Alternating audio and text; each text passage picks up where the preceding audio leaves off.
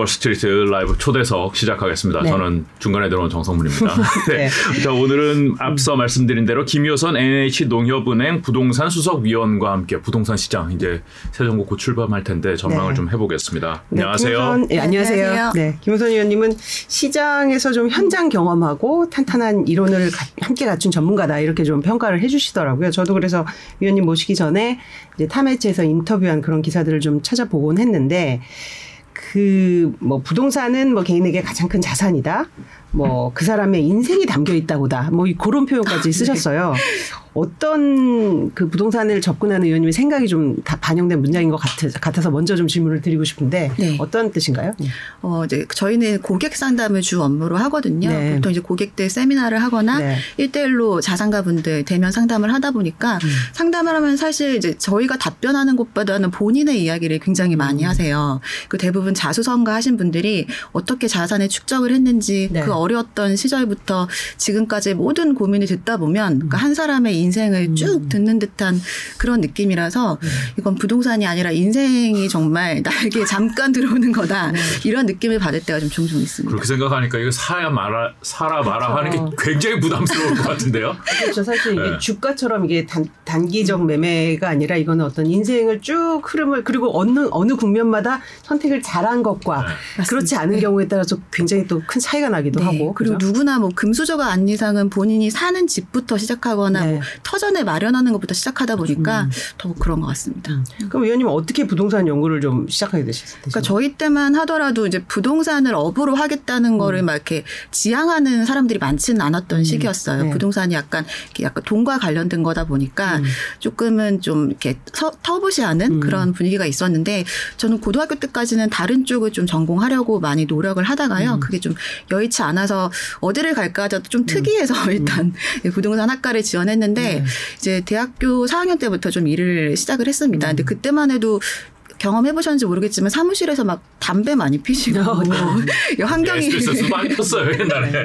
네, 굉장히 안 좋았거든요. 네. 그런 거랑 또 제가 이제 사업 계획서 같은 거나 이제 음. cash flow 돌리는 일들을 굉장히 많이 했거든요. 네네. 그래서 네. 너무 이제 돈과 관련된 일을 하는 게좀 음. 싫어서 많이 좀 탈출하려고 노력을 하다가 음. 이제 도시계획 쪽으로 석사를 진학을 했습니다. 음. 그래서 왜냐하면 이제 완전 돈과 직결된 것보다는 좀더 주거복지 차원에서의 일을 음. 하고 싶은 생각에 갔다가 이제 금융권 이렇게 음. 전문가로 예. 첫 발이 듣게 됐죠. 부동산 투자회사의 이런 부동산 전문가와 금융사에서 어떤 부동산 음. 컨설턴트를 있으면 어떤 롤의 차이가 좀 있을까요? 일단은 쉽게는 이제 음. 그 전에 했던 애들은 음. 일단 사업이라고 생각하시면 음. 될것 같아요. 음. 뭐 하나의 사업성부터 예, 땅이나 건물이 있으면 음. 가장 최유효 이용이 될 수 있는 것들을 찾아내서 뭐 사업성 검토를 하고 진행하는 일들을 했다면 지금 사실 여기서는 이제 거의 말만 하는 거죠. 이제 고객들의 자산을 대상으로 어떻게 쓰면 좋겠다라는 조언을 드리는 거라서 약간 좀 차이는 있습니다. 그만큼 더 입지에 대한 그 분석이나 전망이나 또 정부 정책의 변화, 세제 변화, 네. 대출 변화 이런 것들 다 네. 토태적으로 보셔야 될 것 같아요. 네. 그렇죠? 주 고객층이 고액 자산가들이기 음. 때문에 고액 자산가들은 뭐 실력 없다 이러면 바로 떠나잖아요. 되게 부담될 것 네, 같아요. 네, 부담스럽죠. 네. 그리고 아무래도 부동산에 가장 민감하고 음. 제일 먼저 적극적으로 움직이는 분들을 대상으로 하다 보니까 음. 좀 부담스러운 부분도 있지만 또 시장의 이런 정책 변화를 현장에서 바로 느낄 수 있는 부분은 좀 장점인 것 같습니다. 그리고 그러다 보니까 이제 지금 인수 인수위의 정책에 대해서 네. 누구보다 이제 관심을 갖고 이게 시장에 미칠 영향에 대해서 분석하실 것 같아요. 인수위 꾸려지고 지금 국토부 장관으로 원희룡 후보자가 내정이 됐습니다. 네. 그래서 뭐 이제 새 정부 최대 난제라고 꼽히고 있는 부동산 시장 안정을 어떻게 이뤄낼지 이제 관심이 네. 모아지고 있어요. 근데 어, 초기의 발언보다는 약간 속도 조절을 하는 것 같아요. 원희룡 후보자가. 음. 아, 우리 규제 완화에서 너네들 투기 수요 네. 어 이게 부추기는 거 아니다 이런 말을 하고 있는데 그 발언의 배경을 좀 어떻게 분석했어요? 어 원희룡 그 국토부 내정자 또 어제는 또 안철수 대표분께서도 비슷한 취지의 말씀을 하셨는데 네. 일단 이제 윤 당선인의 공약이 이제 대부분이 공급이나 아니면 규제 완화가 핵심이긴 하지만 네. 그 목표는 주거 안정성이랑 이제 복지를 위한 부분들이 분명히 있긴 하거든요. 음. 그래서 공약이 사실 수단이라고 하면은 이제 방향성에 대해서 목표에 대해서 먼저 좀 같이 균형을 이루면서 가야겠다라는 그런 뜻으로 저는 좀 해석을 했고요. 음. 그리고 사실상 이제 규제 완화나 이런 공약들을 다 하기에는 현실적으로 또 받쳐주지 못하는 부분들이 있잖아요. 예, 하지 못하는 부분들이 있기 있고요. 때문에 속도 조절이 있을 것이다. 예, 음. 그렇게 좀 예상을 했었는데 아니나 다를까 그런 또 발언들이 있더라고요. 음. 근데 사실 대선 끝나자마자 시장에서는 벌써 기대감에 물론 이제 매물 잠김 현상과 뭐 일부에서는 뭐 이제 뭐 강남권에 뭐 몇 억이 추솟은 그런 거래가 성사됐다 네. 이런 재건축 뭐 네. 오른다고 예, 그러던데요. 오늘도 압구정 뭐 3억 올랐다 네, 이런 네. 기사 나왔던데. 그런 게 이제 뭐 정상화된 거래는 아니겠습니다만은 네. 어쨌든 시장에서는 아 이거 규제 완화는 곧 집값 상승의 신호로 좀 받아들이는 경향은 있어요, 그죠? 네, 재정비 사업은 확실히 그런 것 같습니다. 네. 특히 강남권들은요. 음. 네. 어떻게 시장에서 어떻게 받아들여요? 이거 어, 새 정부 출범했으니까 정책 바뀔 거고 그럼 어떻게 해야겠다 이런 느낌이 좀 오나요? 음, 일단은 이제 재정비 사업 대상으로는 작년부터 사실 들썩이기는 했잖아요. 네. 서울시 같은 경우에는 이제 오세훈 시장도 재건축 재, 재개발 쪽으로 좀 힘을 주다 보니까 작년부터 이어오던 이런 규제 완화가 이제 윤당선인이 이제 확정이 되면서 더욱더 기대감을 좀 모아주고 있는 상황인 것 같습니다. 특히나 뭐 규제 완화에 대한 용적률 같은 것들 이런 발언들도 있었기 때문에 어, 재정비 사업 위주뿐만 아니라 일기 신도시까지도 조합원들이 이렇게 결속을 해가지고 굉장히 빠르게 추진할 것을 기대하고 있는 상황이고 그런 것들이 시장에 반영되다 보니 오를 거라는 기대감이 있으니까 이제 매물을 걷어들이거나 호가를 높이는 순으로 이제 매도자들 입장에서는 행동을 취하고 있는 것 같고요. 매수자 같은 경우에는 약간은 지금 관망을 하는 부분도 있는 것 같습니다. 따라붙지는 않아요. 어, 그게 거래가 간간이 되긴 하는데 이렇게 많이 거래가 활성화되고 있지는 않은 상황입니다. 그러니까 정책이 실제로 어떤 식으로 시장의 가격 변동을 이끌어낼지 좀 보겠다 이런 차원인가요? 그 실거래가는 안 움직이는 거 네요. 실거래가는 간간이 그냥 있기는 합니다. 예. 그 오늘 홍남기 부총리가 이제 부동산 부분에 대해서 이제 좀 뭐 관계장관 회의를 하면서 이제 지난 5년간 아, 우리 부동산 정책은 굉장히 일관됐었다. 그러면서 뭐 아쉬움도 있지만 하지만 마지막까지 안정에 총력을 기울이겠다. 이제 저도 이런 기사를 보면서 위원님은 문정부 부동산 정책에 대한 비판도 많고 뭐 잘했다는 부분도 있고 하겠지만 네. 총평하거나 특히 좀 어, 되게 부담될 것 같은데요. 부담이 들려는 차원이 아니었고 그게 아니라 왜냐하면 이 이렇게 말해도 부담스럽고 저렇게 말해도 이런 부담스러울 것 문제 의식이 같은데요. 있어야 사실은 네. 개선을 하고 만일에 지금은 잘 효과가 나타나지 않지만 괜찮은 정책이었다면 유지를 하는 것도 맞고. 네, 예. 그래서 그런 의견을 좀 듣고 싶어요. 굉장히 좀 많은 시도들이 빠르게 진행이 되었던 네, 것 같아요. 네. 그래서 그로 인한 부작용이 사실 좀 많았던 것도 사실이고 또 타이밍상 어뭐 코로나 같은 예기치 못한 상황도 있었기 때문에 정책이 올바르게 가지 이제 방향성을 갖고 가지는 못했던 부분은 있는 것 같아요. 네. 근데 가장 아쉬웠던 부분은 좋은 제도들도 있었는데 그걸 좀 너무 빠르게 예고 없이 이렇게 발표를 했던 부분들이 가장 좀 아쉬운 부분이긴 합니다. 조금 뭐 시장 임대차 3법이든 여러 가지 얘기 있는데 시장 왜곡을 좀 부추겼다? 뭐 이런 판단이 드는 부분은 어떤 게 있어요? 지금 말씀하신 임대차 3법이 사실 가장 좀 대표적인 법안인 것 같은데요.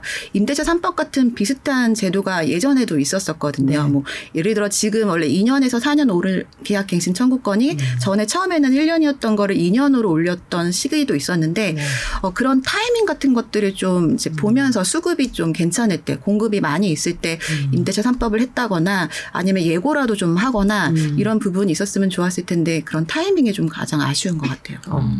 근데 세입자 입장에서는 뭐 저희는 여러 가지 의견을 수, 수렴을 해야 되니까 이제 주거 안정에 도움을 줬다. 지금 네. 시행 초기이기 때문에 이걸 이렇게 단기간으로 평가하면 안 된다. 이런 또 반론도 있거든요. 네. 일단은 그 부작용이 있었던 건 사실인 것 같아요. 네. 임대차 3법 전후로 전세가 급등이 굉장히 좀 심각했던 건 사실이거든요. 네. 근데 그런 이제 가격 왜곡 현상, 이중 가격 이런 부분들은 어느 정도 시장에 지금은 많이 반영이 된 상태이긴 합니다. 그래서 지- 비판도 많긴 하지만 사실 임차인들 얘기를 들어보면 도움이 됐다는 분들도 있기는 하고요. 또 최근에 이거를 뭐 3년으로 줄인다, 폐지를 한다 얘기도 많긴 한데 저는 개인적으로는 이미 계약갱신 청구권 같은 경우는 거의 시장에 좀 반영된 부분이 있고 이제 올해 7월에 4년 차가 되잖아요. 네. 그래서 좀 빠르게 이제 급격하게 또 제도 변화를 하기보다는 그냥 이렇게 좀 계속 유지를 하는 것도 나쁘지 않다라고 이거 생각합니다. 이제 7월에 만기 되면은 네. 어떻게 될까요? 일단 이제 거래가 물건도 많이 나오지만 매수자들도 많이 시장에 나오게 되잖아요. 네. 그래서 지역별로 좀 다를 수 있을 것 같은데 뭐 수요자보다 공급이 많은 지역들은 뭐 그냥 그 재계약을 하거나 할 수는 있겠지만 똑같은 금액에 그렇지만 인기가 많은 일부 인기 지역 같은 경우들은 이미 이중 가격이 형성이 되어 있잖아요. 네. 그럼 당연히 높은 가격에 맞춰서 전세 계약을 할 수밖에 없는 그런 경제 상황이라서 그러니까 이중 가격이 예, 이렇게 돼 있으면은 밑에 예. 게 올라 붙는다는 거죠. 그렇죠. 위에 게 내려오는 경우는 없을 거다. 그렇죠. 인기 지역들 같은 경우는요. 아니 전체적으로 봤을 때도 어, 지방이나 뭐 일부 지역들은 네. 그냥 시세가 지금 오르지 않은 지역들은 네. 뭐 전세값이 크게 변동이 없을 수는 있지만 음. 수요자가 많은 경우들은 당연히 오른 가격에 가격이 올라갈 것 같습니다. 그러면 임대차 3법에 좀 민감한 지역은 어디고 또 음. 필요 없다라는 표현도 쓰셨던 것 같은데 그런 지역은 어딜까요? 그럼 지역별로 정책이 네. 달라져야 한다고 보신 것 같은데요. 네, 일단은 임대차 3법이 서울 안에서도 음. 지역별로 가격 그 현상이 좀 다르거든요. 네. 예를 들어서 그 강남 4구가 지금 다 묶여 있는 동남권 같은 경우에는 그 통계를 보더라도 전세값 급등하는 것들 그리고 상승하는 시기에 더 많은 폭으로 상승을 합니다. 반면에 좀 직장인들이 많이 거주하는 뭐 종로구나 중구, 용산구 같은 도심권 같은 경우들은 어, 전세값 급등보다는 전월세 전환이 굉장히 빠르거든요. 그래서 이게 계약갱신 청구권이 민감한 지역이 있고 전월세 상한제가 민감한 지역이 좀 있습니다. 그렇지만 이거를 지역별로 또 나눠서 정책을 하기에는 좀 너무 어려운 부분이기는 해서 어, 러프하게 좀 이게 법안을 재정비한 후에 어느 정도는 이제 지자체에도 권한을 좀 주는 것도 좋지 않을까 하는 음, 지역별로 많이 다를 것이다. 하지만은 내려가는 지역은 별로 없을 것 같다. 네, 전세값은 잘 안 내려가더라고요. 음. 아, 그래요. 다른 법들은 좀 어떤가요? 다른 법들은 그대로 유지가 일단은 네. 뭐 재정비 사업 관련된 법안 얘기도 굉장히 좀 많이 나오잖아요. 네. 근데 재건축 관련된 것들은 많이 좀 제도 보완이 필요한 부분들은 있는 것 같아요. 네. 왜냐하면 어 오- 지금 올해부터 작년 말부터 들어서서 이제 가격이 좀 부합세를 이루곤 있는데 지금 이제 가장 큰 문제는 음. 인기 있는 지역들이 서울이나 수도권 지역에 몰려 있는 상황에서 어, 당분간도 입주 물량이나 공급 물량이 계속 제한적일 거라는 게 이제 확실시 되잖아요. 음. 근데 도심권에서는 공급으로 풀 수 있는 부분이 재정비 사업밖에 있진 않은데 지금까지도 뭐 이렇게 진행이 되는 데들은 별로 없고 최근에 또 둔촌주공마저도 음. 네. 지금 공사 멈춘다 예, 그러던데요. 어. 공사 중단됐다라는 중단됐어요? 예, 중단됐다라는 뉴스도 있어서 네. 그리고 이유가 이제 공사비 문제거든요. 네, 그쪽은. 네, 네. 그래서 지금 공사비 원자재 가격 같은 것도 너무 많이 올라서 네. 지금 제도뿐만 아니라 여러 가지 외부 환경 부분 때문에도 사실 재건축이 쉽지는 않아 보이는데 그러니까요. 제도라도 좀 이렇게 빠르게 될 수 있도록 음. 어느 정도 변화는 필요한 것 같습니다. 되게 중요한 말씀인 것 같아요. 우리는 항상 지금 제도적으로만 얘기했는데 근본적으로 지금 원자재 가격이나 수급에 상당한 차질을 빚고 있는 것이 사실이기 네. 때문에 예. 현장에서 느끼는 그 어려움이 그 어떻다고 해요? 그러니까 고- 그 시공사들 얘기 들어보면 네. 제도가 잘 풀려가지고 빠르게 진행을 한다 하더라도 조합원들은 예전부터 이걸 계속 뭔가 시도를 했잖아요. 네. 근데 갑자기 오르니 공사비를 받아들이기가 좀 어려운 거예요. 음. 그래서 공사비 문제로 합의가 되기가 굉장히 어려워서 음. 그냥 둬도 사실 쉽지는 않아 보인다. 적어도 올해는 이런 얘기들을 좀 많이 하더라고요. 그럼 재건축 재개발로 인한 물량 공급은 되게 어려울 것이다. 어, 일단 제도 변화도. 뭐 네. 2년 후에나 될 걸로 예상이 되고 네. 지금 경제적인 환경들도 좀 어려운 상황인 건 그렇죠. 맞습니다. 그건 사실 다 돈 빌려서 하는 건데 금리 오르면 그렇죠. 그것도 쉽지 네, 않고요. 금리도 그렇고요. 네. 그러네요. 그러니까 시- 여- 지금 새 정부는 어떤 제도상의 정비에다가 외세 외부적인 요인까지 예. 또 가세해서 조금 더 예, 터프할 수 있다라는. 그런 예. 말씀이셨는데 그 그러면 재개 재건축 재개발 시장 중에 지금 관심 있게 보는 중에 뭐 신도시별로 조금 다를 텐데 좀 네. 분석을 해보신 결과는 어떨까요? 신도시? 신도, 일개 뭐 신도시. 일개 신도시? 예, 예, 예. 네, 일개 신도시 같은 경우는 이제 조금 이제 다른 네. 얘기인데 일개 신도시가 서울 근교에 다섯 개에 한 29만 2천 가구 정도가 지금 29만? 되어 있거든요. 근데 용적률이 이제 가장 적은 지역의 일산 신도시가 평균 한 169% 정도라서 사실 리모델링을 하기에도 좀 벅찬 용적률을 갖고 있었습니다. 특히나 주차장도 대부분은 지하에 있지 않고 또 보면은 가보시면은 이렇게 천장도 좀 낮은 편이에요. 그래서 지금 상황에서는 리모델링으로도 좀 벅찬 곳이 많았는데 지금 재건축 쪽으로 좀 이렇게 그 규제 완화가 되면은 특별법이 이제 되면은 네. 재건축 쪽으로 좀 시도하는 곳들이 당연히 좀 많아질 것 같고요.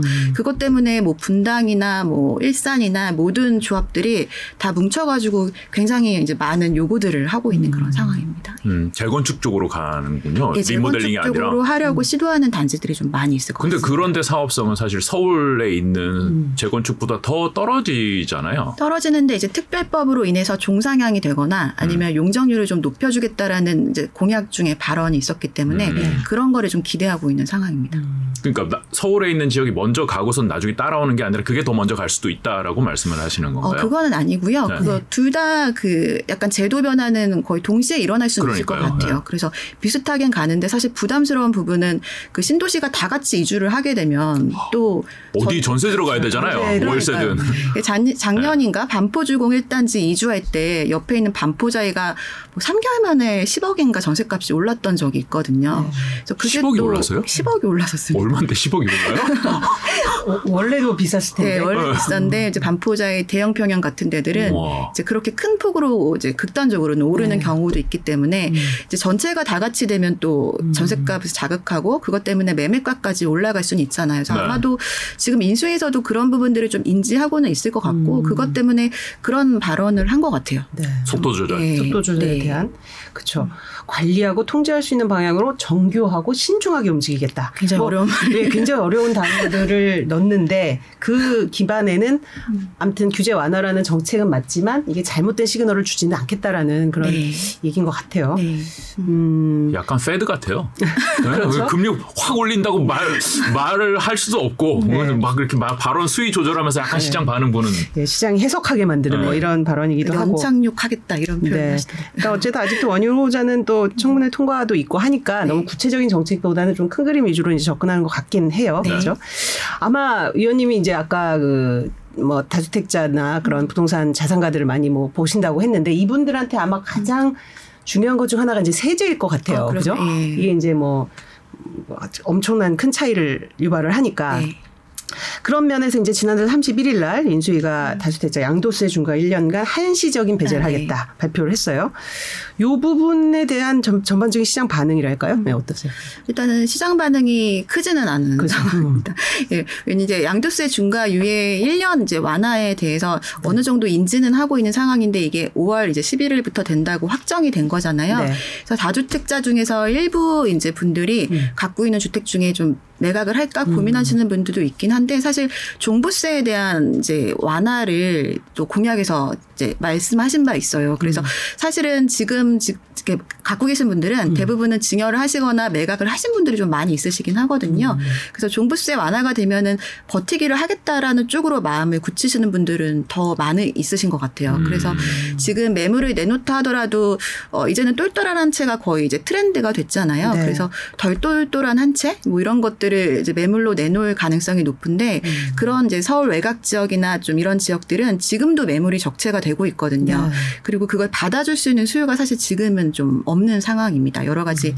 대출 규제나 또 지금 매수자도 마찬가지로 집값이 더 하락할 수도 있지 않나라는 좀 고민도 하고 있고요. 그리고 네. 정책 변화가 되면은 금리나 뭐 대출 조건들이 더 좋아질 수도 있기 때문에 음. 지금 급하게 살 이유가 좀 많이는 없거든요. 어. 그래서 지금 매물이 소폭 출하될 수는 있지만 음. 그게 거래까지 이어지 면서 시장을 좀 안정화시키기에는 정상화시키기에는 음. 좀 힘들지 않을까 생각됩니다. 지금 거래량 굉장히 적다고 그러는데 계- 뭐 그거 진짜 한 1년 전부터 계속 그러는 것 같은데 작년부터. 이거 계속 이렇게 갈 것 같다는 말씀처럼 들리네요. 네, 자, 당분간은 그럴 것 같아요. 적어도 2분기까지는 지금 같은 거래량 수준에서 크게 뭐 음. 올라가기는 좀 어려울 것 같습니다. 그렇게 생각하면 인수위가 기대하는 어떤 다주, 다주택자 보유 매물이 나와서 좀 공급에 숨통을 트이거나 이런 효과는 요 한시적인 걸로는 기대하기 좀 어렵다. 적어도 5월에서 지금 6월 이 한 달 동안 네. 빨리 매각을 하기를 원하잖아요. 네, 네. 근데 그 한 달 동안은 좀 쉽지는 않을 것 같고요. 이게 좀더 이제 강력하게 정부의 방향성에 맞게 수요자들이 움직이려면 보유세 완화를 사실 양도세 유예 완화하는 동안만이라도 조금 이제 안 하겠다는 쪽으로 방향성을 음, 둬야 될것 계속 강하게 갈 것이다라는 시그널을 줘야 된다는 말씀이군요. 네, 버티기를 이제 하, 지 못하도록 만드는 시그널과 그리고 양도세 유예 완화가 사실 계속 조금 종종 있는 그거였잖아요. 근데 네. 그게 이번에 좀 마지막 기회다라는 시그널을 같이 줘야 더좀 빨리 움직이지 않을까 생각됩니다. 이거 잠깐 말씀드리고 싶은데 네. 얼마 어, 전에 그 부동산 업체에서 조사한 그 여론 조사인데 보니까 네. 주택 가진 사람들은 가장 원하는 정책이 보니까 다주택자 양도세 중과 유예 조치가 음. 1번 제일 많고 그다음에 뭐 공시가격 2020년 수준으로 그쵸, 내리는 거 이거고 거. 음. 집 없는 사람들은 가장 원하는 게 뭐냐 봤더니 LTV 대출. 예, 아, 그렇죠. LTV 완화. 어. 어떤 돈을 일단은 좀 뭐 가져와야 그다음에 그러니까 사고 싶다는 거잖아요. 그러니까 그럼요. 돈, 돈 빌려줘라 사고 싶다라는 네, 거잖아요. 예. 그러네 어떤 그각 수요층에 대한 그 요구에 극명하게 이제 드러난 것것 같아요. 같은데요. 네. 그러니까 수요는 수요는 돈이 없어서 못 사 못 사고 있는 건데 사고 싶은 마음은 있다. 네. 어, 팔고 싶- 파는 사람은 팔고 싶진 않다 세금만 깎아줘 이거 같은 느낌이에요. 그렇죠. 그래서 네. 정말 이 부동산 정책이 터프할 것 같아요. 어느 네. 쪽에 하나의 방향을 맞춰서 이제 짤 수가 없다 보니까. 네.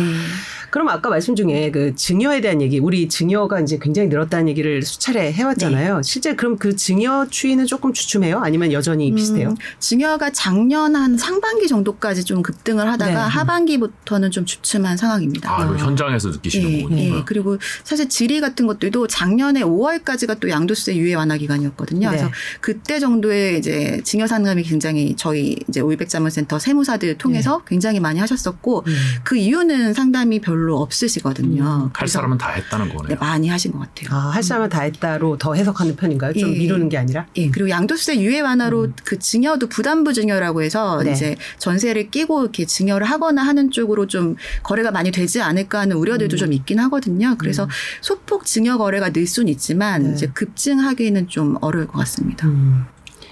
음. 그럼 아까 그 정성원 아나운서가 보신 그, 그 음. 통계를 기반으로 해서 그럼 무주택 물론 이제 자산가 위주로 상담은 하시겠지만 네. 부동산 시장 전반을 보고 계시니까 지금 무주 자산가 아니면 상담이 안 되나요? 그게 갑자기 궁금해서. 아나운서 기자님들은 아 해드리겠습니다. 저희요? 저희는 자산 가시겠지만. 아니, 저희는 뭐 돈이 없어서 아니 근데 저희는 이제 농협은행 같은 네. 경우는 네. 최근에 이제 이벤트 같은 걸 통해서 누구나 할 수 있도록 하는 음. 이벤트도 많이 하고 있습니다. 그렇죠. 이게 부동산 뭐 모두에 말씀하셨지만 어, 특정인의 인생이 아니라 모두한테 해당이 되는 거니까 요. 네. 그러면 이제 무주, 말씀하시죠. 무주택자한테는 어떤 지금 접근을 해라든지 네. 자 지금 대출이 좀 풀릴 것 같으니까 뭐 기다려라든지 뭐 어느 지역을 좀 보라든지 좀그 경우별 조언을 좀 해주신다면 무주택자. 네. 무주택자들 중에 대부분이 아마 이제 집을 구매하고 싶으실 네, 텐데 네. 음. 가장 지금 어려운 게 대출이긴 하거든요. 네. 그래서 새 정부에서 대출 완화를 좀 기대를 했지만 LTV만 완화를 하고 DSR은 일단은 좀 건드리지 않겠다라고 네. 얘기를 했기 때문에 그렇게 되면은 이제 LTV만으로는 이제 본인의 소득이 높지 않으면은 대출이 안 돼서 똑같이 이제 주택 구매가 좀 어려운 상황이거든요. 네. 그렇지만 지금 DSR 같은 경우들은 좀 예. 지켜보면서 순차적으로 약간 할 수는 있, 는 부분일 것 같아요. 네.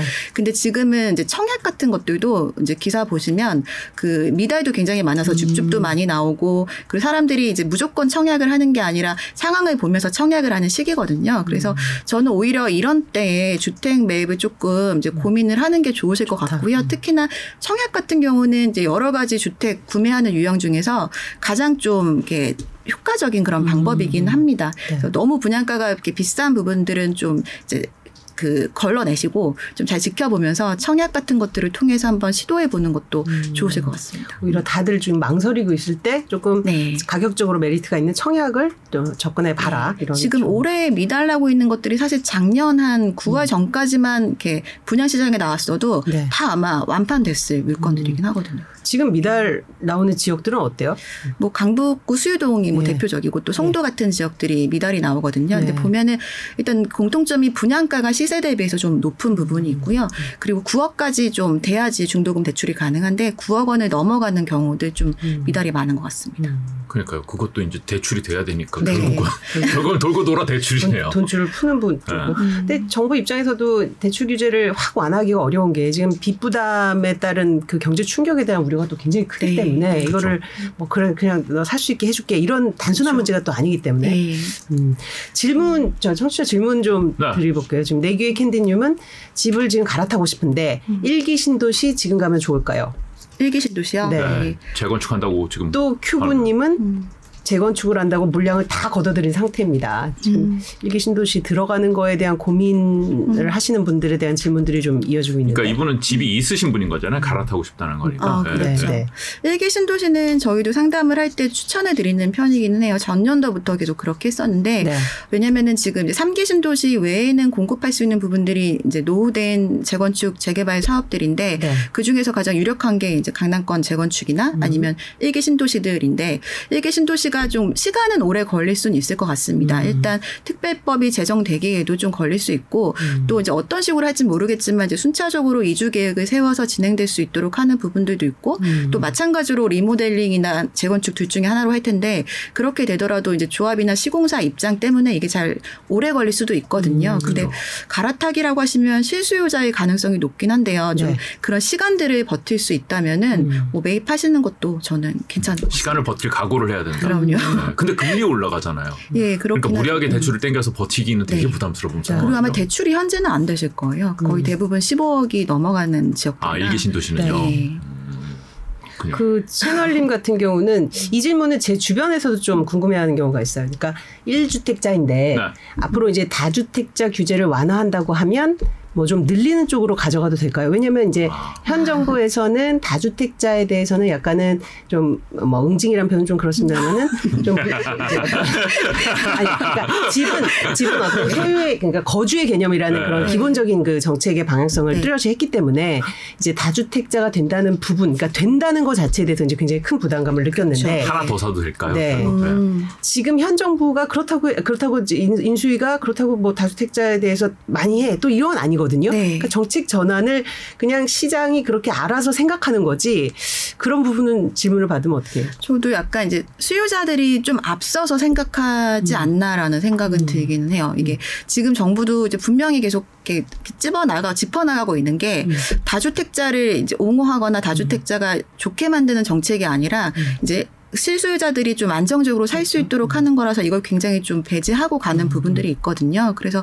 다주택자는 사실 어떤 정부에서도 이제 세제나 여러 가지 면에서 불이익을 줄 가능성은 좀 높고 사실 양도세는 완화될 수 있어도 보유세 부분이 크게 완화되기는 어려울 걸로 보여지기는 네. 하거든요. 그래서 그냥 무리하게 다주택자를 하시기보다는 음. 그냥 거주하는 집을 이제 살기 좋은 곳으로 계속 옮겨 가시면서 하는 쪽이 더 좋을 것 같습니다. 위원님은 똘똘한 한 채 쪽에 또 방점을 두시는 거네요, 그죠? 예, 그리고 저는 기본적으로 주택은 그냥 거주하는 거주의 집. 예. 투자로서의 부동산이 음.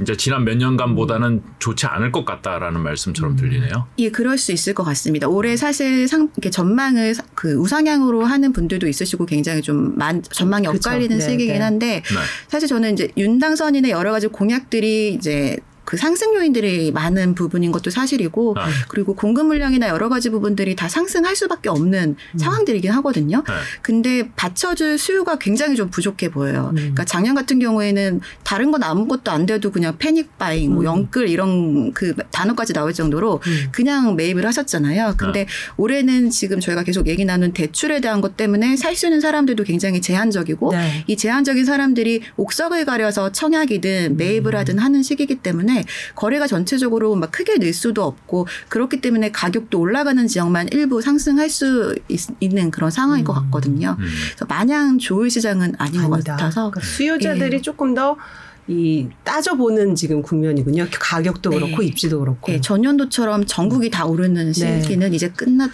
다. 않을까. 어쩜 이렇게 주식시장이랑 똑같아요? 주가지수 안 올라간다는 얘기잖아요. 여러분 이제 종목이 중요하다 뭐 아, 이 얘기인 그렇죠. 것 같은데요. 어, 굉장히 비슷한 어, 네. 거죠. 지금 옛날에는 이제 종합 주가지수 자체가 올랐기 때문에 뭐 웬만하게 네. 이상한 데다 하지 않으면 전체적으로 올랐다면, 네. 그러니까 이제 유동성 장세가 끝났다라는 표현일 수도 있고요. 네. 결국은 이제 돈줄을 죄게 되면서 이런 금융시장, 부동산 시장 순차적으로 이런 영향이 파급이 되는 것 같습니다. 네. 음, 그러면 이제 새 정부 부동산 정책 쭉 계속 보시고 음. 계실 텐데, 그 위원님께서는 이런 부분은 좀 더 방점을 찍어야든지, 뭐, 이 지금 뭐, 저 인수위에서 큰 틀로 밝힌 것 중에 이런 부분은 좀 문제가 있다라든지 네. 의견을 음, 주신다면? 일단은 지금 완전 초창기이기 때문에 네, 네. 이제 여러 가지를 지켜봐야 될 상황인 것 같은데 지금 이제 전 정부에서 여러 가지 정책들이 좀 꼬여 있는 부분들이 음. 있어서 그러니까 예를 들어 뭐 양도세와 종부세가 상충하는 것처럼 그래서 그런 규제들을 상충하지 않도록 타이밍을 잘 봐서 이렇게 속도 조절을 하는 것이 저는 좋다고 생각하고요. 음. 네. 지금 이제 많은 부분들, 부분들이 이제 수요 쪽으로 많이 관심을 갖고 있는데 그것보다는 사실 공급이 더 중요하긴 하거든요. 근데 그렇죠.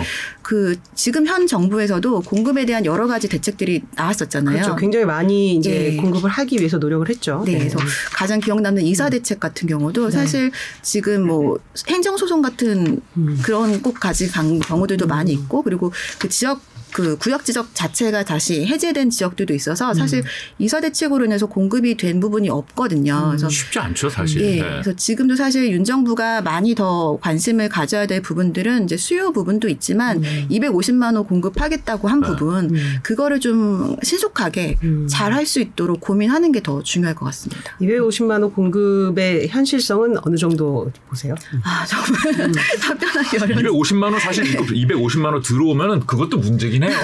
역시 250만 원을 갑자기 짓는다고 이, 이거잖아요. 네. 사실. 사실 5년 동안 하기 좀 벅찬 수치긴 할 것 같고요. 네. 이 안에서 재정비 사업이 한 40만 호 정도 되거든요. 네. 근데 제도 이제 규제 완화하려면 한 2년 걸리고 그때부터 또 시작하면은 3년 안에 이게 입주까지 되기에는 좀 어려운 스케줄이잖아요. 네. 삼 3기 신도시도 마찬가지로 GTX랑 이제 가, 같이 가고는 있는데 지금 이제 그 토지 보상이 완료된 데도 없을 정도로 음. 사전 분양만 계속하는 상황이라 마찬가지로 이것도 사실 5년 안에 할 수 있을까? 속도의 문제다.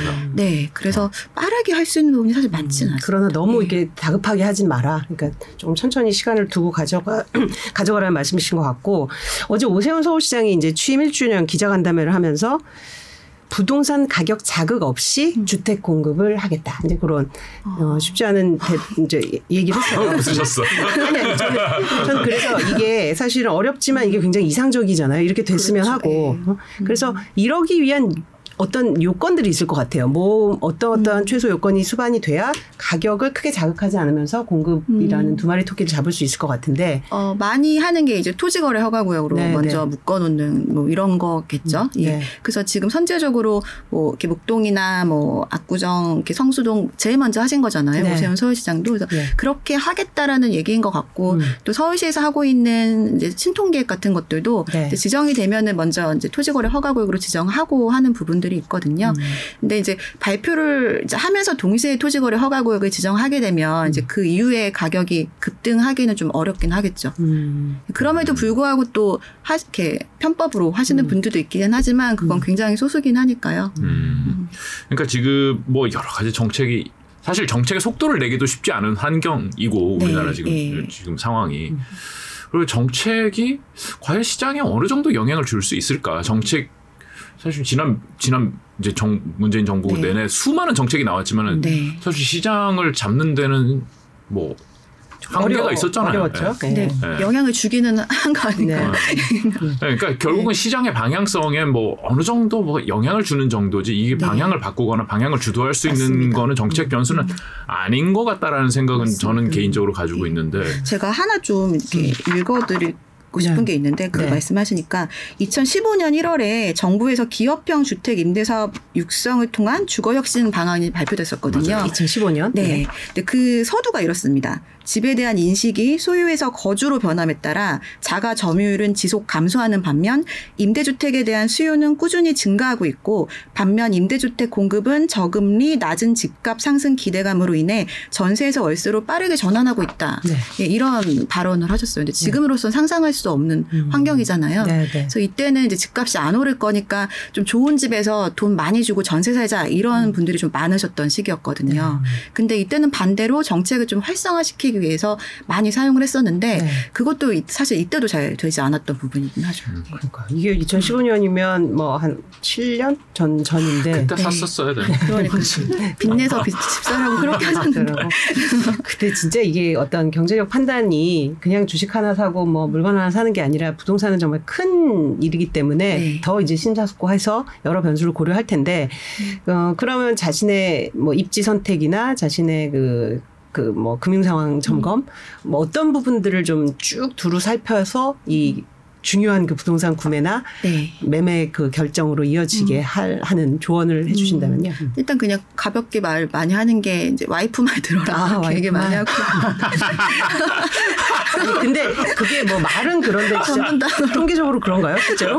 그런 분들이 잘 되긴 하시, 하시더라고요. 아, 그래요? 그냥 음. 뭐 그냥 저의 주관적인 통계. 아. 근데 어쨌든 저는 이렇게 와이프 집을 살 때는 너무 많이 따지지 않으셨으면 아, 좋겠어요. 너무 많이 오히려. 따지지 마라. 네. 네. 그러니까 이거 너무 투자 목적으로 보게 되면 사실 추- 작년 같은 경우가 그랬잖아요. 네. 작년에 특히 mz 세대들 같은 좀 어린 친구들 같은 경우는 그 주택 매입을 하는 인식 자체가 저희랑은 정말 다르더라고요. 음. 그러니까 저희는 그래도 세금을 생각하고 세금이 아깝고 이런 생각을 하는데 네. 그 친구들은 이제 세금을 내더라도 그 뭐 1억을 벌어가지고 5천만 원 세금 내면 뭐 6개월 안에 그래도 5천만 원 번 거 아니냐 뭐 음. 이런 식으로 생각을 하시는 거예요. 네. 근데 그, 그렇지 않나요? 어, 그렇긴 하지만 위험한 생각이긴 하죠. 그렇죠. 이게 시장이 갑자기 바뀌게 되면 아, 그렇죠. 이제 네, 빚을 네, 내서 사시는데 네, 네, 그건 네. 또 이제 본인뿐만 아니라 주변에도 약간은 좀 부정적인 영향을 주는 거기 때문에 그 네. 원주민들이나 이런 음. 분들 그래서 그냥 너무 투자의 대상으로 집을 보지 마시고 네. 거주 목적으로 했을 때 음. 내가 어디 살고 싶은지를 이제 몇 군데 정하신 다음에요. 네. 이제 금액을 보셔야 되잖아요. 네. 내가 이제 대출을 할 수 있는 최대한의 금액을 정하고 요즘에 이제 어플 되게 잘 돼 있으니까 네. 그 금액을 찍어서 주변을 한번 보세요. 음. 금액이라고 하면은 음. 최대한 대출 받 은행에서 요까지만 해준다 요걸 말씀하시는 거 아니면 내가 이 정도는 내가 감당할 수 있잖아 이걸 말씀하시는 어, 거예요. 후자겠죠. 네. 예. 아, 내가- 대출이 돼도 본인이 부담스러우면 본인에게 맞는 정도의 이제 금액을 생각하시고 그리고 이제 아마 자기가 살고 싶은 곳을 찍으면 거의 아마 더 오버될 거예요. 네. 그거. 그렇죠. 예, 거기서 조금씩 지역을 넓혀가면서 음. 어, 입지가 일단 우선이긴 하지만 조금 더 외곽으로 가더라도 음. 좀 오래 거주할 수 있고 있고. 대단지고 또 뭐 결혼하신 분들이면은 학군 같은 것들도 좀 괜찮은 그러니까 오래 거주할 수 있는 게 반대로 말하면 좀 버틸 수 있는 네. 예, 그런 곳에 좀 매입을 하시면 장기적으로 봤을 때는 뭐 당연한 얘기지만 집값은 우상향하거든요. 네. 10년 단위로 통계를 보면은 이렇게 하점 고- 어, 이렇게 떨어지는 지- 그 시기는 있지만 10년 단위로는 계속 상, 이렇게 우상향하기 때문에 음. 그렇게 접근을 하시는 게 좀 안정적일 것 같습니다. 버틸 수 있는데 가야 되는 게 맞는 네. 것 같긴 해요. 그렇죠. 네. 결국은 투자 목적보다는 거주를 기본적으로 삼아서 그 거주의 요건들을 살펴봐라 이런 네. 말씀하셨고 행운의 티켓님이 맞아 네. 맞아 와이프가 사야 함. 남자들은 대출을 무서워. 어, 아, 진짜 저도 그랬거든요. 어, 음. 아, 대출 그- 받자 그랬는데 아야 그거 너무 마- 그렇게 어떻게 우리가 이자를 내 그랬거든요. 저는. 아니, 남자분들이 의외로 보수적이시더라고요. 그런가요? 예. 아, 최상용님도 이런 걱정 하셨네요. 그러니까 원자재 값도 올랐으면 결국 분양가 상승 요인이 될 텐데 음. 네. 맞아요. 공급이 원활할 것 같지 않다는 우려도 하셨는데 분양가 상승 요인이 분명히 되겠죠. 그렇죠. 네. 예, 공사비가 당연히 올라갈 테니까. 네, 네. 예. 그, 음. 그 둔촌 주공도 그거 그건 예, 거죠. 그게 한 7천억 정도 이제 약간 올려달라. 네, 네, 네. 그것 때문에 전에 조합장이 이제 음. 그것 때문에 이제 잘리셨다고 해야 되나? 네. 그러고 나서 예, 못 중단이 올려준다. 그럼 네. 우리 공사 더 이상 못한다. 이러면서 네. 이제 멈춘 거잖아요. 네. 거기가 엄청 큰 단지잖아요. 그렇죠. 거의 미니 신도시급 뭐 아, 단지인데? 서울에서 거의 최대 규모의 음. 재건축 단지였고 분양을 그대로 했다면은 분양도 정말 잘 됐을 음. 곳인데 네. 그것마저 지금 멈춰버려서 사실 서울 같은 경우에는 공급에 대한 부족이 굉장히 심각하긴 합니다. 네. 사실 거기가 뭐 그 송파의 헬리오 네, 단지만 헬리오시티. 정도 그 정도 사이즈 되는 거죠. 그렇죠. 예. 네, 그러면은 그게 이제 집이 완성이 되면 거기에 공급이 추가로 사실 굉장히 좋은 입지인데 거기에 추가로 네. 돼서 거기 들어가야 되는데 맞습니다. 그게 공급이 안 되는 거잖아요. 그럼 시장에는 예. 그만큼 부담이 되는 네, 입주 거죠. 시기가 또 늦어지게 되면은 네. 그 많은 분들이 또 지금 전세 살고 계시는데 전세 계약 예, 연장해야겠네요. 그렇고요. 예. 그러니까 연쇄적으로 이제 시장에 파장을 미칠 수 있는 네, 맞습니다. 그런 요인이네요. 그래서 공급이 사실 제일 음. 심각하긴 합니다. 수요. 그러네요. 근데 저게 또 시공사 입장에서는 그 원자재 값을 떠안고. 다 뭐 할 수는 없을 테니 그렇죠. 어느 정도 이제 예. 타협선이 필요할 텐데 그죠? 네. 음. 이게 그러니까 않을 것 같아요. 옛날에 예. 조선사들이 네. 배 수주 받아가지고 만들려 보니까 어씨 돈 모자라네 이래가지고 적자 나는 거 2년 아니에요? 걸려서 하니까. 예, 네. 이것도 뭐 그런 거겠죠 결국은. 지금 둔촌 말고도 좀 그런 이 부동 저희 뭐야 이 분양가 문제 때문에 좀 차질을 빚는 그런 신호가 있는 단지가 있나요? 합의가 조금 어려운 부분들이 있고요. 시작하지 않은 곳들도 이제 있고. 시공사들이 음. 좀 다시 검토하고 이런 네. 경우들이 있는 것 같습니다. 아 계약했는데 아 잠깐만 우리 공사 시작 삽도 안 아니 떴는데 시공사 선정하기 전에 이제 네. 좀더 지켜보고 이제 입찰을 해야겠다 이런 아. 얘기들도 들리긴 합니다. 그렇군 지금 막 하루가 다르게 올라가고 예, 있으니까요. 그래서 건사년에서 나온 이게 연구 보고서 같은 거 보면은 음. 이제 그 원자재나 이제 건설 원가에 대한 이야기들이 굉장히 많이 나와요. 그래서 네. 올해 건설 수주가 가장 어려울 부분 중에 하나를 그거를 꼽고 있거든요. 네. 그러니까 그럼- 주택 시장보다도 예. 음, 그럼 결국 집값 상승이네요 결국은. 그렇죠. 음. 그렇죠. 분양가 상승은 예. 이제 집값을 올릴 테니까. 네. 그래서 이제 위례버피님 같은 경우는 서울 아파트를 이제 보고 있는데 지금 말씀하신 음. 대로 여러 가지 입지를 보면서 네. 지금 저평가 지역을 좀 어디로 그래 도 어, 저표 그러니까. 찍어드려야 되는 네. 미래라고 말씀하시는 미래 법이신데요. 그러니까 미래에 미래에 사시는데 서울 아파트를 보고 계시는 것 같기도 하고요. 그런 네. 그러겠네요. 뭐 여러 요인이 있겠지만 조금 네. 저평가 지역으로 이렇게 좀 분류할 수 있는 곳은 어, 지역을 말씀드리긴 좀 어려울 네, 것 네. 같고요. 작년까지 같은 경우에는 신축이 굉장히 인기가 네. 많았잖아요. 그래서 예를 들어 지금 뭐 상암동 같은 음. 경우도 상암동에 있는 월드컵 아파트 같은 구축 단지들보다 조금 더 가서 뭐 DMC 그 신규로 신축한 그 네. 단지들 가격이 더 비쌌거든요. 음. 입지보다도 신축이 오히려 더 이겼던 시장이 작년까지라면 네. 이제 올해부터는 재정비 사업 쪽을 많이 관심을 두고는 있습니다. 음. 그렇지만 재정비 사업 대상 아파트들이 굉장히 좀 비싸요. 음. 예, 평당 단가도 더 이렇게 많이 비싸서 가성비가 좋다고 말씀드리긴 좀 어렵고요. 미래 가치가 좋은 거고 네. 가성비 같은 경우에는 좀 그 준공 연한이 애매한 구축 단지들 음. 그리고 이제 여- 애매하다면 한 20년? 네, 15년? 한 10, 10 년에서 20년 정도 또는 이제 노후가 됐지만 어, 재건축이나 리모델링 이슈 자체가 없는 단지들도 있어요. 어. 용적률도 좀 높고 음. 단지 이제 건폐율도 좀 높은 이런 지역들도 있습니다. 그래서 그런 지역들은 사실 올라가기는 쉽진 않지만 입지나 여러 가지 가격을 따져봤을 때 거주하기에는 이제 나쁘지 않은 곳이라서 일단 구축 쪽을 좀 보시는 게 그러니까 음. 전세도 사실 올해 7월 이후부터는 굉장히 좀 혼란스러울 수 있잖아요. 네. 음. 그래서 이제 여력이 되시면 이제 그런 쪽을 좀 살펴보시는. 쪽 말씀하셨는데 빌라 투자는 어떻게 보세요? 그런 질문 투자 이건 투자. 투자. 예. 이건 투자. 빌라 투자는 조금 리스크가 음. 많은 부분이기는 합니다. 빌라가 사실 재개발 이슈나 소문만 나더라도 가격이 굉장히 급등하거든요. 그래서 네. 전년도가 사실 대표적인 시기였는데 변동성이 심하죠. 네. 빌라가. 그래서 작년에 이제 미아동의 한 이제 구역에서 재개발 구역 지정조차 되지 않았는데 뭐 일부 유튜버 분들이 이제 그곳이 마치 된 것처럼 이렇게 홍보를 한 경우가 있었어요. 그래서 네.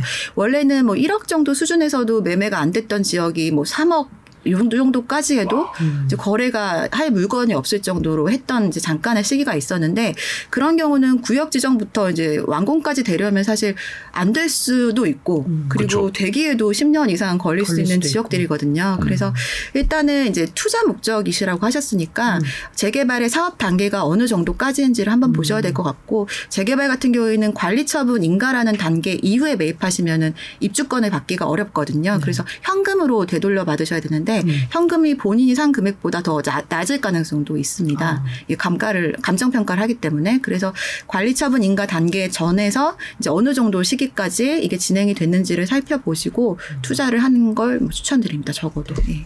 투자 부분에 대한 얘기니까 조금 더 연장해서 이제 집은 이제 거주 목적이고 그러니까 리츠 투자에 대한 얘기도 옛날보다는 훨씬 네. 많이 하잖아요. 그 예. 부분도 좀 보세요. 리츠 투자. 리츠도 예 가끔 보기는 네. 합니다. 예. 음.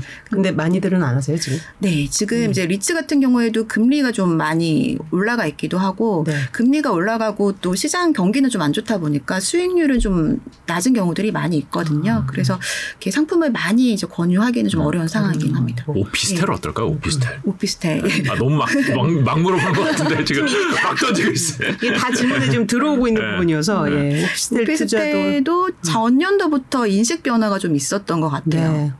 네. 어떻게? 사실 저는 이제 한 9년 전부터 상담을 해서 예전에는 이제 저희 상담하는 분들이 오피스텔은 무조건 투자하지 말라고 말씀을 많이 그렇죠. 드렸거든요. 네. 뭐다 아시는 것처럼 오피스텔은 재건축이 어려- 어렵기 때문에 음.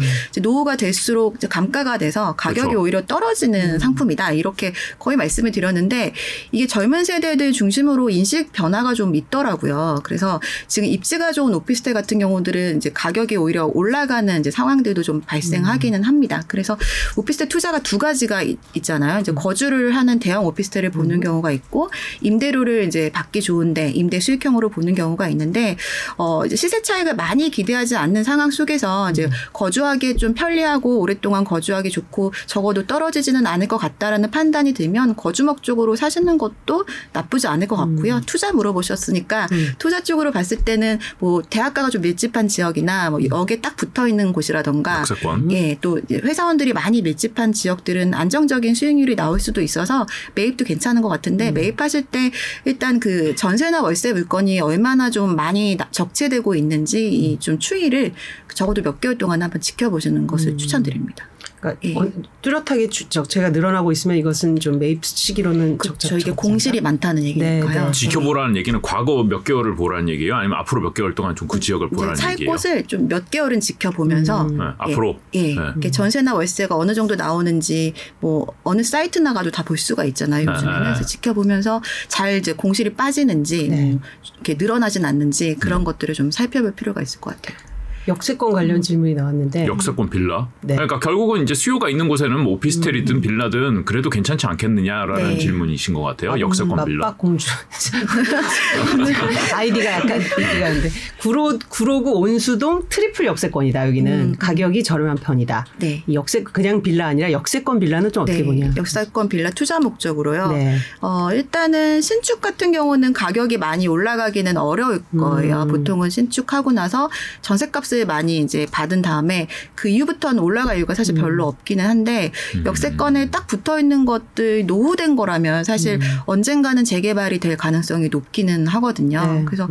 뭐 동일한 말씀이긴 하지만 역세권이니까 가지고 있는 동안에 뭐 전세나 월세도 잘 빠질 테고 음. 거주를 하더라도 편하게 사실 수는 있잖아요. 음. 그래서 언젠가는 될 곳이긴 하기 때문에 기간에 대한 거를 좀 감안하시고 아. 매입은 괜찮은 것 같습니다. 음. 결국엔 입지인 거죠, 뭐. 예. 결국은 입지, 음, 결국은 얼마 나 버틸 수 있느냐 음. 이거네요. 네. 집을 살 때도 그렇고 뭐 이런 음. 그 수익형 부동산을 살 때도 그러네요. 그렇고. 근데 특히나 올해부터는 입지가 땅에 대한 가치가 더 중요한 것 같아요. 음. 이게 신축이 인기가 많았다는 얘기는 입지보다도 그 상품에 대한 가치를 좀 높이 평가했던 거거든요. 그렇죠. 네. 그게 작년까지라면은 이제 올해는 이제 입지 위주로 간다는 게 재건축 재개발을 생각해 보시면 어느 지역이든 뭐 지방을 가더라도 가장 입지가 좋은 지역이거든요. 그러니까 국가에서 이제 주택을 많이 공급한 시기에 그 주택들을 대단지로 공급하고 거기 학교 만들고 뭐 교통 만들고 했던 지역이라서 뭐 학세권, 역세권이 다 되는 곳들이 지금 해당되는 재건축 재개발 그렇죠. 그런 그곳이기 동네가 오래된 동네고 입지가 좋죠. 네, 그래서 네. 거기 건물을 그냥 다 없다고 생각하면 가장 입지 좋은 지역들이라서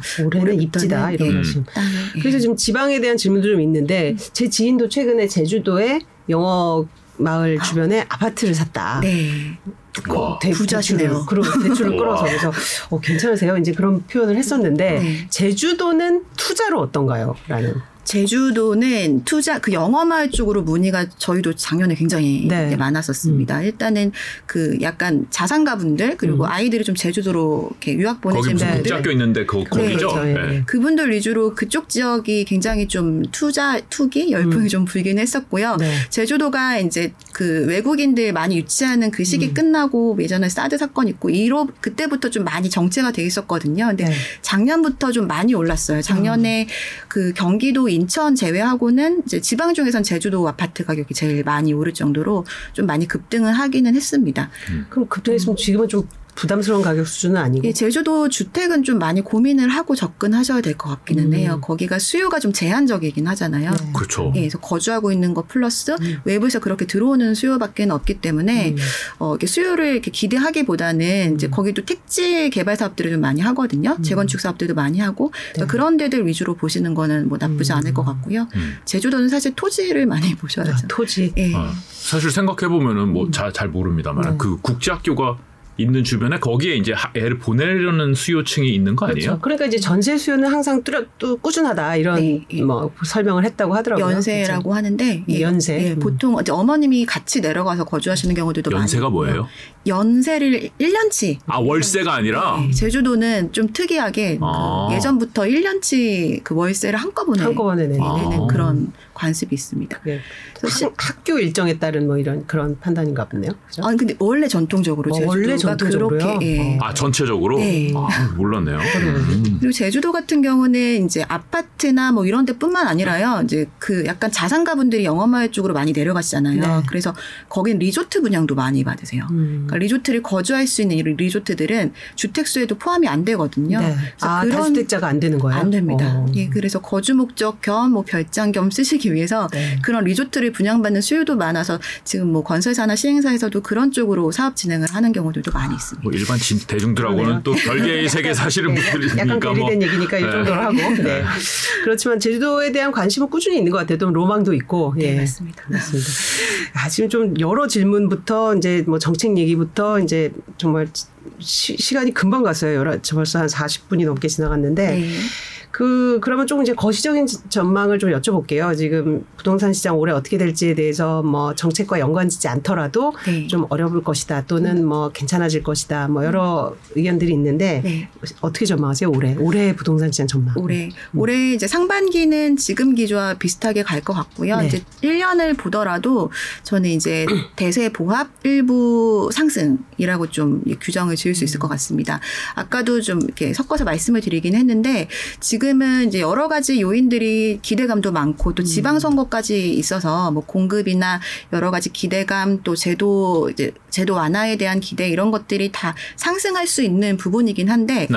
일단은 그 받쳐줄 수요가 없는 것 때문에 이제 거래가 좀 많이 안 될 테고 또 일부 재건축 재정비 쪽 사업들이 이제 거래가 되더라도 되게 소수의 거래가 되면서 이게 굉장히 이제 호가를 찍으면서 이제 굉장히 급등한 것처럼 보이는 그런 장세가 좀 이어질 수 있을 것 같아요. 네. 그래서 지금 대출이 가장 좀 키포인트긴 한데 음.